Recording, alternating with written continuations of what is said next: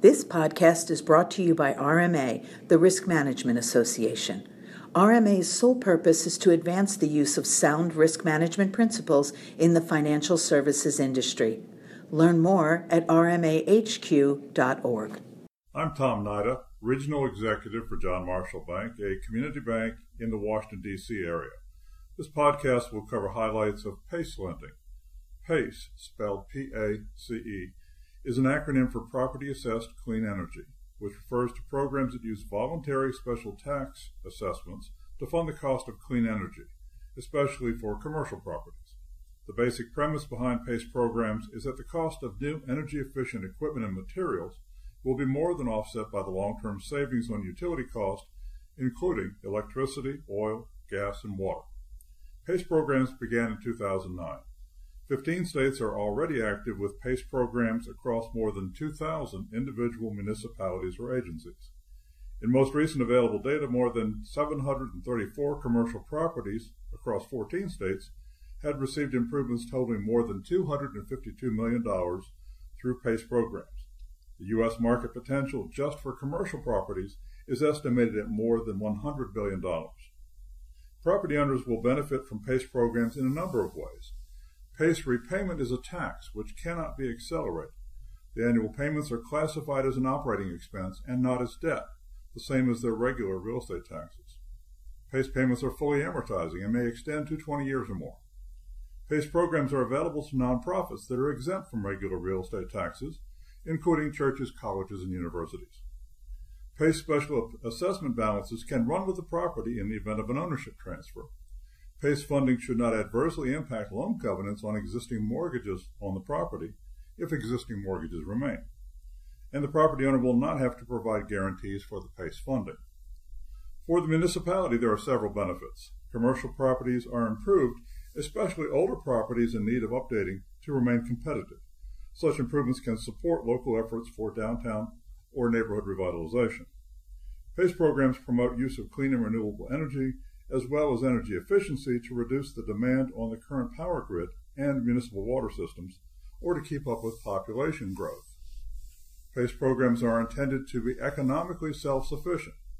Administration costs are covered by fees paid by the property owner, and project funding comes from commercial banks and private lenders.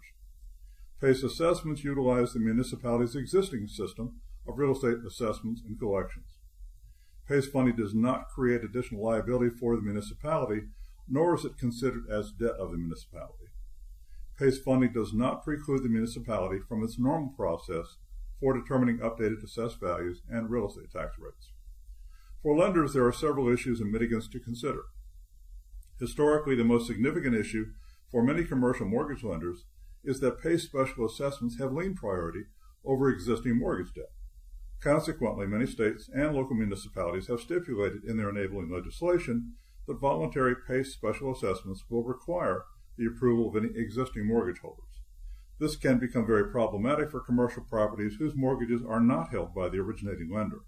It is worth noting that historically, lenders have not had an issue with lien priority for regular real estate taxes or for non voluntary special assessments, such as those mandated for business improvement districts. If lenders have concerns about payments of future PACE assessment bills, they can require that funds be escrowed with them monthly to make the annual or semi-annual PACE payments, and thus to ensure timely payment. Further, commercial mortgages often have provisions for protective advances for the payment of real estate taxes or property insurance premiums, cost of which can be added to the outstanding loan balance. To date, there has not been a single reported case of a PACE payment being collected through a municipal tax sale. In order to attract lenders for PACE funding, PACE administrators will need to work with local lenders to set eligibility criteria to include the following. There should be a clear cost benefit for the project, such that projected savings in utility costs will more than offset payments for the PACE special assessments. These costs and benefits need to be determined by qualified engineers who are independent of the approval process, but who work with the PACE administrator, the PACE lender, and with the property owner property owners can hedge the risk of unrealized utility cost savings through an emerging special insurance program, which may require their own cost benefit analysis. Property owners should have a clear record of property tax payment. For new owners, tax payment histories on previous properties can be reviewed. The property owner should have a clear history of payment on existing mortgages on the property to be imp- improved with PACE funding with evidence of satisfactory compliance with loan covenants. PACE lenders may require a current appraisal of the property to be improved to update as is and as if completed and stabilized valuations to verify property owner equity, especially if the PACE funding and projected cost savings are significant. PACE lenders should require that funding above a specified level will follow their customary construction draw policies. In summary, in Washington, D.C., like in many urban centers, there are many older commercial buildings that need updating to remain competitive with new or newly renovated properties to avoid declining lease rates and growing vacancy rates. Such properties often have significant equity and adequate cash flow. Such properties are candidates not only for PACE funding, but also for the refinance of existing mortgages, especially if those mortgage holders will not approve PACE funding for the properties. Given the historic and projected growth of commercial PACE programs across the country, the growing support from state and local governments as they enact PACE legislation, and the initial track record of payments on PACE assessments, commercial lenders would be well advised to become familiar with PACE programs in their market.